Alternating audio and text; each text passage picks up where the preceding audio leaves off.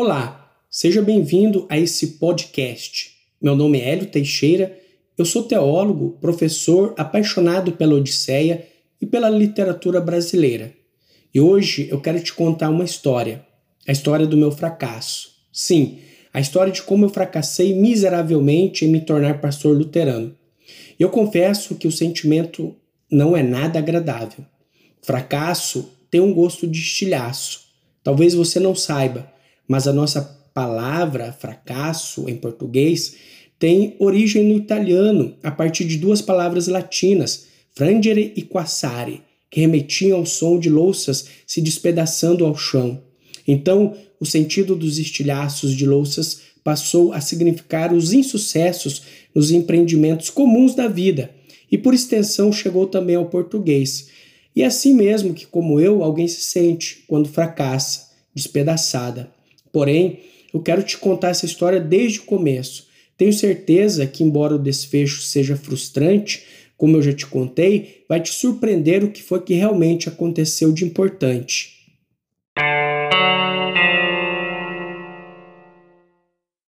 A história toda começou há 23 anos. Bem, na verdade, a história toda começou bem antes, há 46 anos. Não se trata de uma história de autoajuda, não é nada disso. Não quero te sensibilizar com pieguices, fique tranquilo. Mas é importante te dizer que eu já tinha tudo para dar errado. Ah, se tinha. Vamos lá, não vou dar tanto detalhes, senão ficaríamos por muito tempo aqui. E o tempo hoje em dia é dinheiro, certo? O importante a dizer é que fui criado postiçamente numa família cujo bullying sofrido eu poderia parafrasear que foi o lugar onde os fracos não têm vez. Não pude ter contato mais adequado com minha mãe. Ela fez uma opção por ela mesma. A paternidade biológica me foi negada. A adolescência foi conflitiva. Tentei fugir, nem sabia para onde ir, mas eu tentei. Juro que tentei. Mas aos 12 anos não foi possível ir tão longe. Meus familiares postiços eram incapazes de entender aquela atitude. Me puniam, me responsabilizavam por me sentir completamente fora de sintonia em relação a eles, por me sentir completamente deslocado deles, principalmente por não me sentir amado por eles. Me culpavam por isso. Bem, naturalmente, aos 16 anos eu tentava me encontrar na igreja e achar um jeito de me sentir amado. Tentava a todo custo me encontrar neste mundo, e para tanto, o amor de uma garota também me serviria como refúgio o que me levou ao encontro na porta de uma escola ao final da aula no turno da noite, num bairro próximo do meu, fazendo-me ir ao encontro tragicômico da polícia militar que, me ouvindo brincar com amigos, resolveu tirar satisfações. O resultado, acabei espancado e ameaçado por um policial corrupto e agressor de pessoas na escuridão. Ao denunciar os policiais corruptos, fui obrigado a me mudar sob ameaça. A essa altura, a vida familiar estava tomada pela completa desconfiança mútua. Para completar o quadro, num desentendimento destes embalos de sábado à noite, fui agredido a tiros que, por Deus, não me tiraram a vida.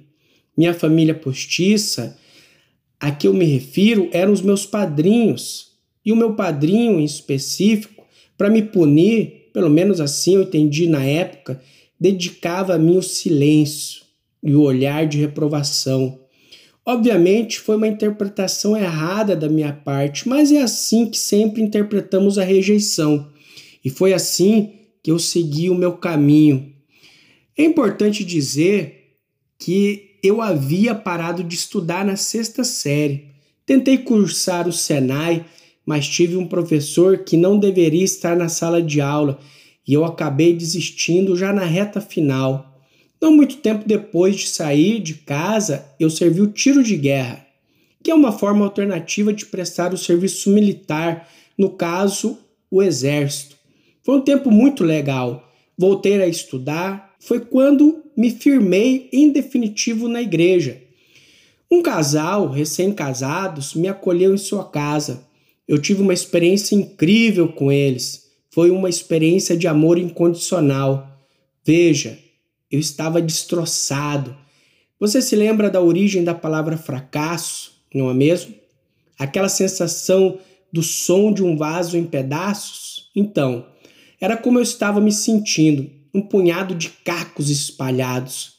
Até então, a experiência com família com a minha família postiça, eu quero dizer, havia destruído a minha percepção do que é a convivência familiar. Eu sabia que existiam outras e eu as invejava, mas as tinha como algo distante demais. E a experiência com aquele casal em me acolher foi decisiva. Não foi apenas este casal que eu ouso dizer os seus nomes, o Luiz e a Cirlei mas foi um tempo no qual muitas pessoas surgiram em minha vida e foram simplesmente bênçãos sobre a minha vida. Muitas delas talvez nem tenham ideia disso. É como aquela fábula contada por Mitch Albom no livro As Cinco Pessoas que Você Encontra no Céu, que traz a história de Ed, o mecânico que acha que sua vida foi uma chatice. Mas quando ele morre e chega ao céu, descobre cinco pessoas que passam a contar para ele coisas importantes que ele fez para elas que ele nem imaginava que tinha sido tão importante.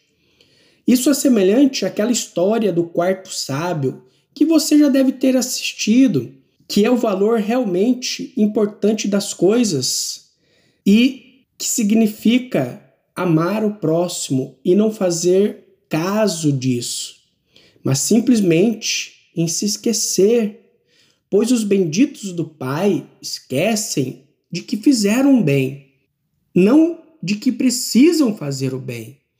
Tem diferença. Os benditos do Pai, eles se esquecem de que precisam fazer.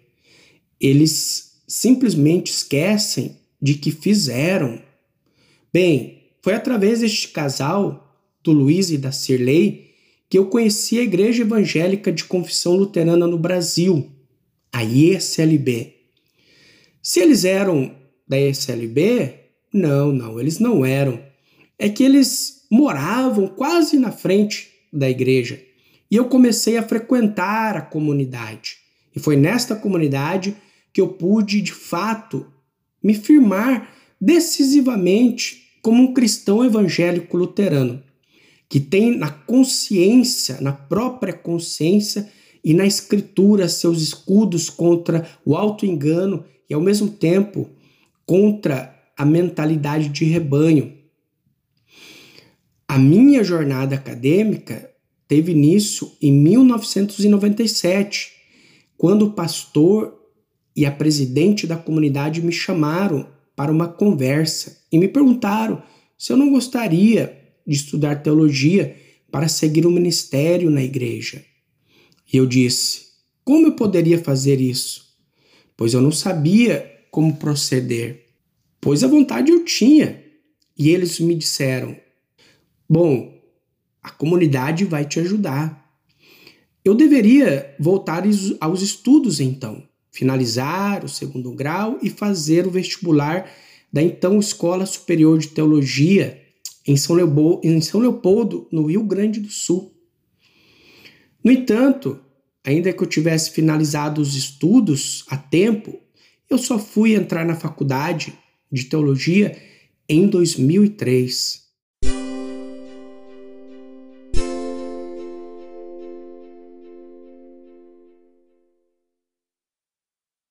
Antes de continuar, o Luiz e a Cirlei voltaram para a cidade natal deles. Eles eram presbiterianos. Eles são presbiterianos. Você deve estar se perguntando onde isso tudo aconteceu. Até eu ir para o Rio Grande do Sul, isso tudo aconteceu em Londrina, no Paraná. A partir de 2003, eu iniciei minha jornada acadêmica para ser pastor na SLB. Eu sempre fui um aluno aplicado a biblioteca era e ainda é o meu lugar preferido. A visão do crepúsculo com os livros sobre a mesa e o café à mão foi sempre uma sensação de dia ganho e cultura crescida. Eu me dediquei em especial aos estudos de teologia sistemática, da história da igreja, da teologia do Novo Testamento e mais no final do curso eu acabei dedicando especial atenção para a diaconia.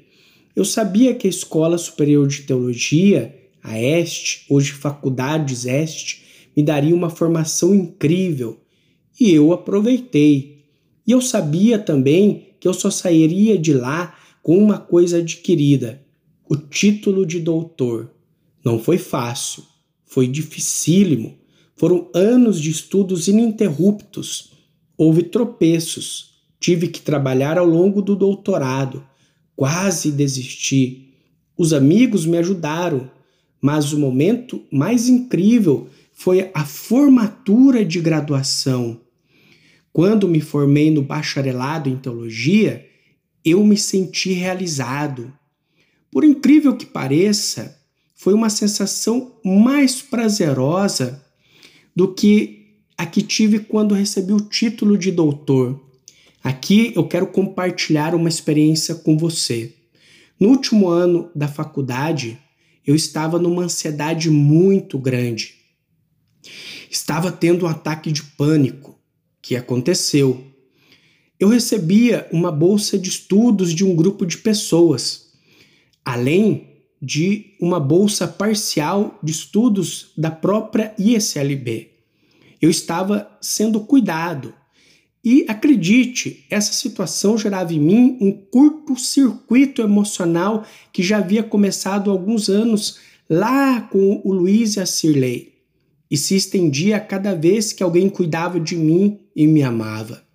O cuidado que eu recebia em forma de financiamento, melhor, em forma de bolsa de estudo, gerava em mim uma ansiedade muito grande que criava uma contradição com a minha experiência real familiar. Eu conto. Eu havia crescido ouvindo coisas terríveis para uma criança ouvir, coisas que destroem a autoestima de qualquer criança. Coisas do tipo: sua peste, você não presta, você vive aqui de favor, você tem que ir embora com a sua mãe. Nem sua mãe te quis. Você só dá prejuízo, moleque. Seu parasita, entre outras ofensas. Então, essa experiência vivida por anos entrava em contradição interna com outra que eu experimentava agora. Era algo que poderia classificar como uma experiência psicológica entre lei e evangelho. Deixa eu te explicar melhor. Vivenciei a lei, uma vida familiar baseada na legalidade. Um lar que não me deu gratuidade alguma. A relação deles comigo era baseada na obrigatoriedade.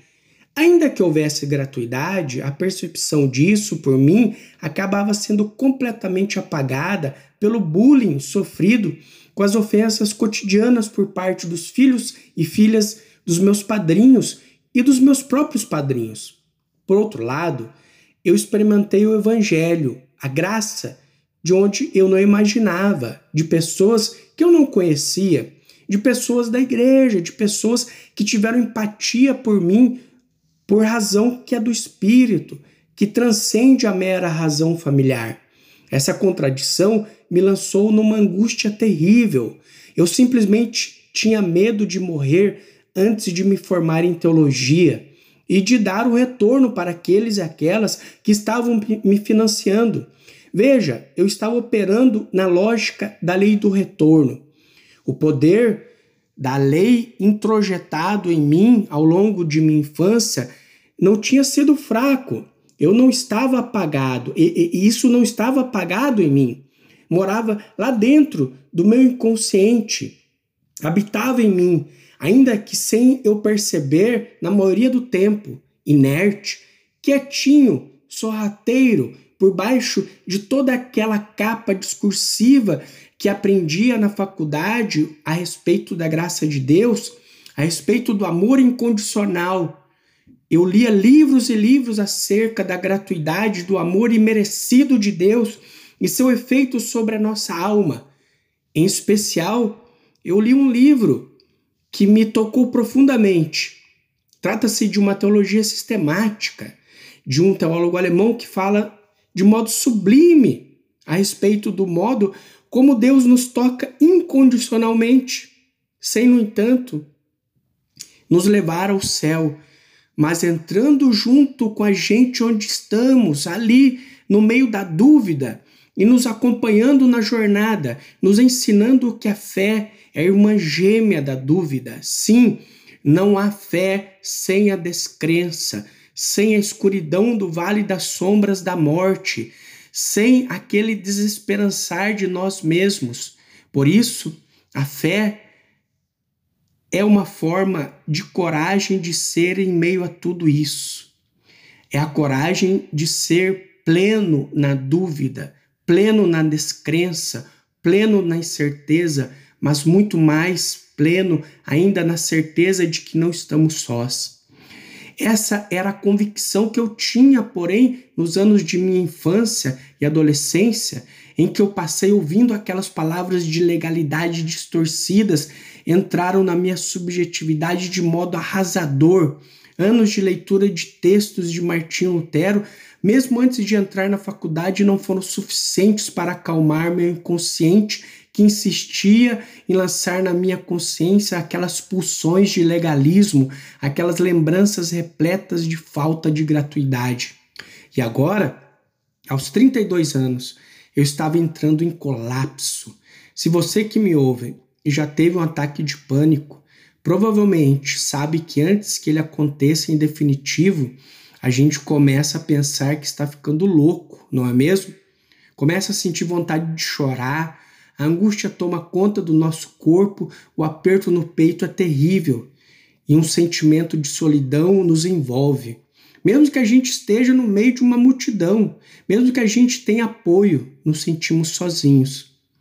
Ou mesmo que você que esteja passando por isso neste momento deve estar se sentindo como o que eu passei.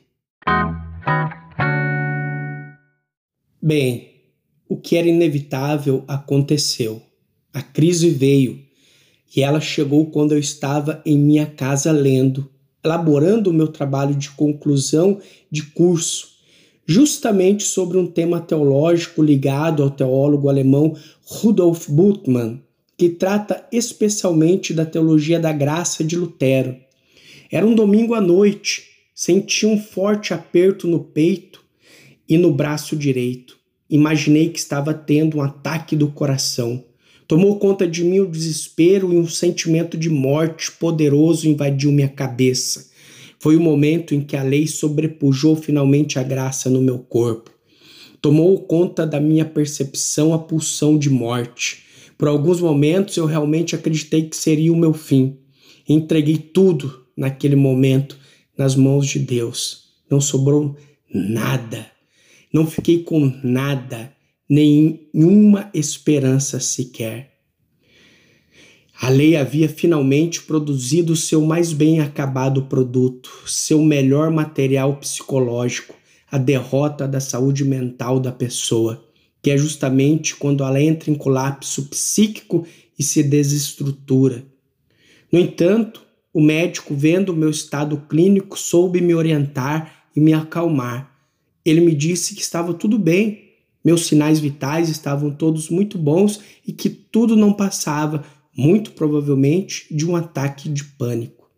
Ele me encaminhou para o psiquiatra e, ao mesmo tempo, para o cardiologista e para o neurologista para que fossem investigadas e descartadas outras, outras possibilidades de doenças que eu pudesse de fato estar tendo.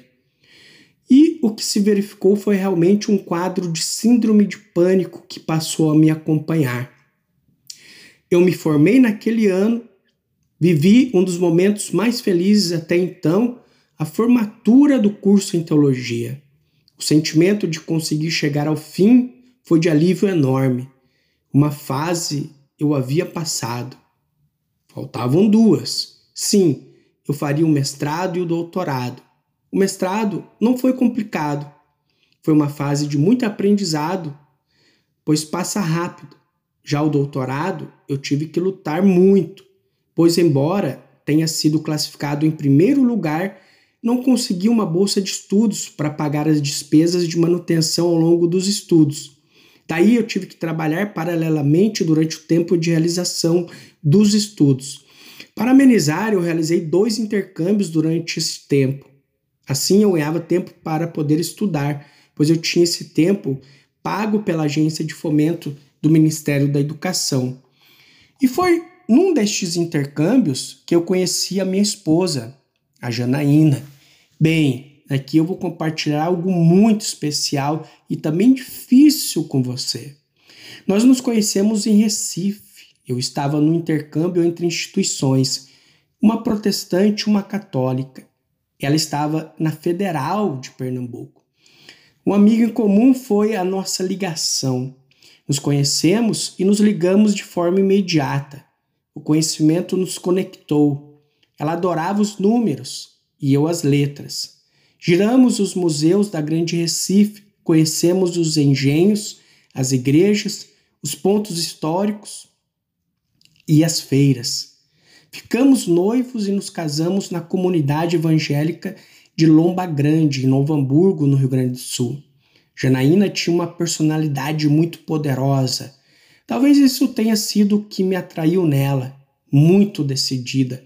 Era poderosa demais às vezes. Vivemos na Noruega por um tempo e lá começaram a aparecer os problemas mais sérios. A oscilação do seu humor no mesmo dia levava a relação à exaustão. Ela estava vivendo no limiar. De volta ao Brasil, eu passei a exigir que buscássemos ajuda clínica, como casal. Porém, ela entendia sempre aquilo como ameaça de separação. E era, caso ela não quisesse mudar. Pois não era possível viver daquele jeito. O fato, porém, é que ela fazia de tudo para adiar qualquer iniciativa e sabotava as minhas tentativas de agendamento das consultas com o médico, até o ponto em que eu não pude mais aguentar. Eu a amava, realmente a amava. Foi um projeto que eu dediquei todas as minhas forças, mas já não era mais possível. Pedi o divórcio. Ela não aceitava e insistia, mas insistia que não havia problema algum, que ela era assim mesmo, que eu tinha que me acostumar. Ela estava muito doente, não era mais possível. Certa vez, no mês de maio, eu havia feito uma viagem para participar de um congresso acadêmico. Nós não estávamos bem, não nos falávamos muito. Ao retornar naquele dia, eu imaginei que ela não estivesse em casa, pois ela havia dito que ficaria em Porto Alegre a trabalho. Notei que a nossa gatinha estava presa na cozinha. Abri a porta que dava acesso ao restante da casa e notei a luz do abajur e o computador dela ligados no quarto. Chamei por seu nome e camei até lá. Entrei no quarto para ver e lá estava ela, sem vida. Seu sofrimento tinha chegado ao fim.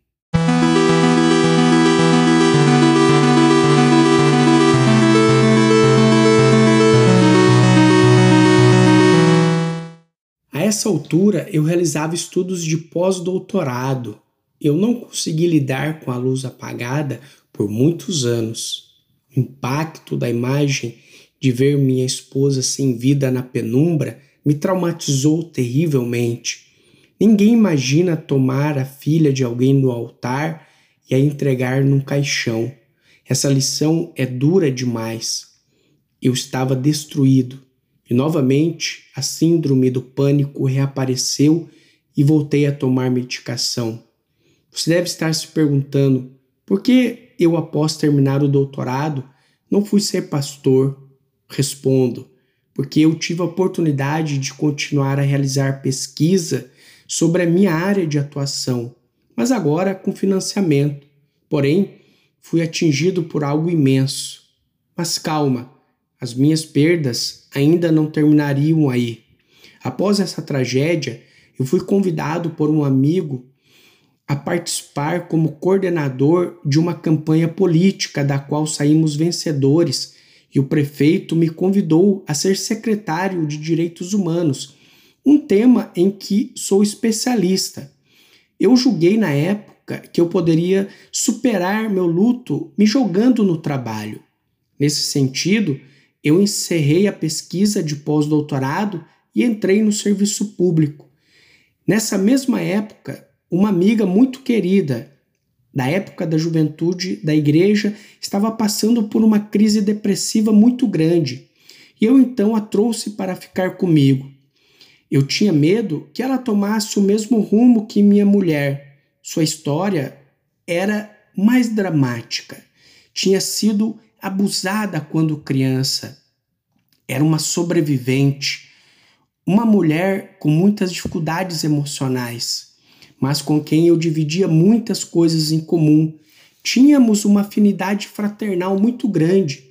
Ela havia sido colocada no orfanato.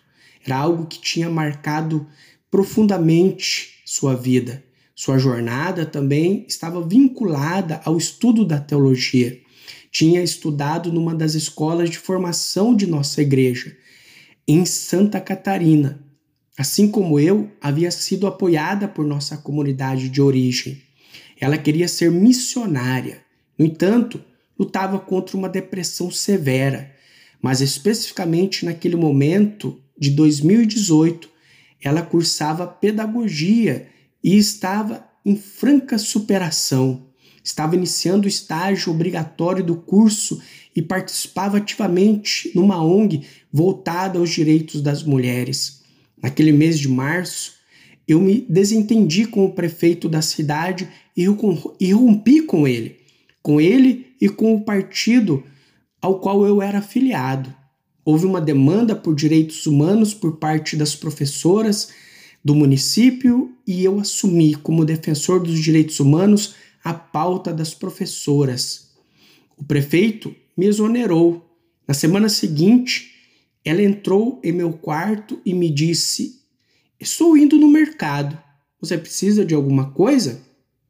Eu estava escrevendo e me lembro de ter dito que não. Então ela saiu. Passaram-se talvez 40 minutos e uma jornalista me ligou perguntando se uma pessoa que havia sofrido um acidente na avenida principal da cidade, tinha alguma relação de parentesco comigo. Eu desliguei imediatamente e liguei no celular dela. E então um policial atendeu e eu entendi o que havia ocorrido. Ana Maria tinha sido atropelada na faixa de pedestres por um motociclista de forma totalmente imprudente a sensação de perder a Ana Maria daquela forma, eu posso definir como com uma palavra: finitude. A impotência diante da incerteza, da grandeza da vida é algo que nos torna muito pequenos.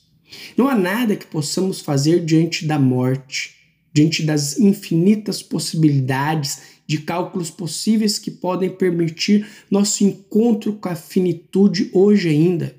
Como diz o Evangelho de Lucas 12, versículo 20: Louco, esta noite pedirão a sua alma. E para que servirão as coisas que você acumulou? Após essas perdas, eu ainda tentei fazer outras coisas para aliviar o luto, até que eu me rendi e parei com tudo. Fui fazer terapia e vivenciar as perdas.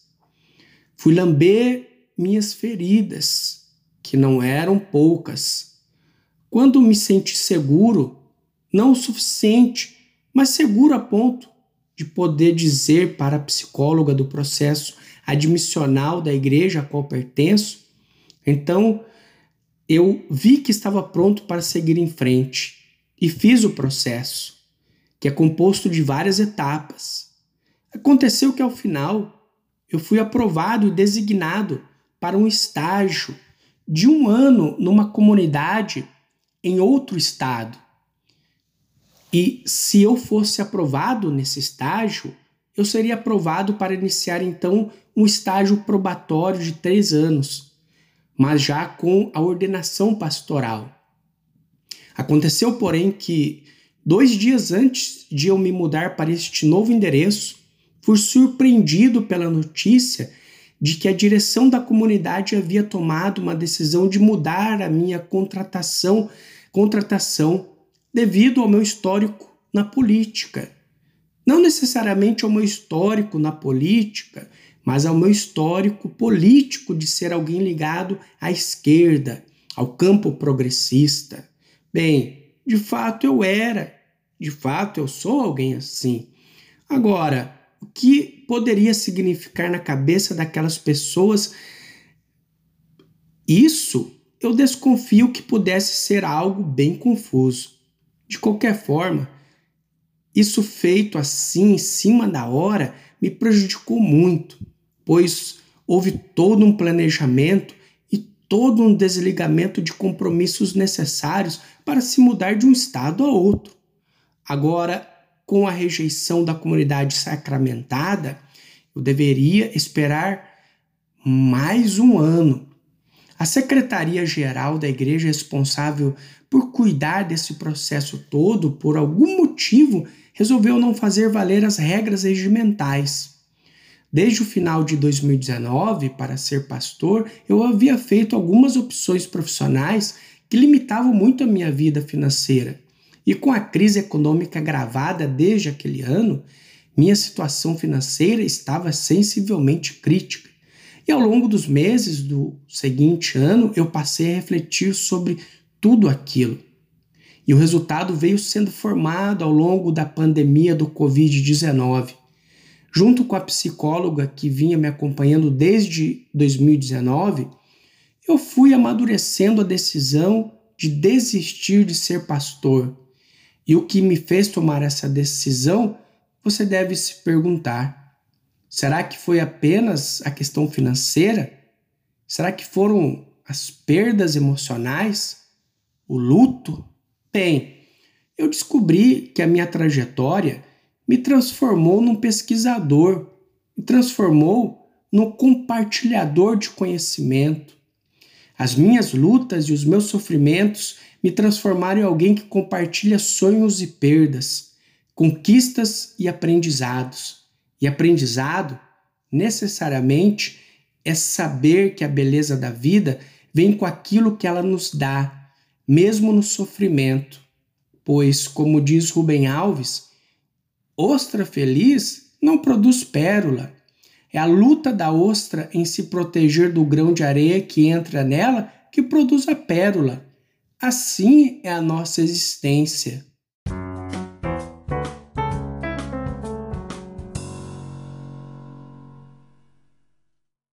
E foi assim que eu entendi a graça de Deus.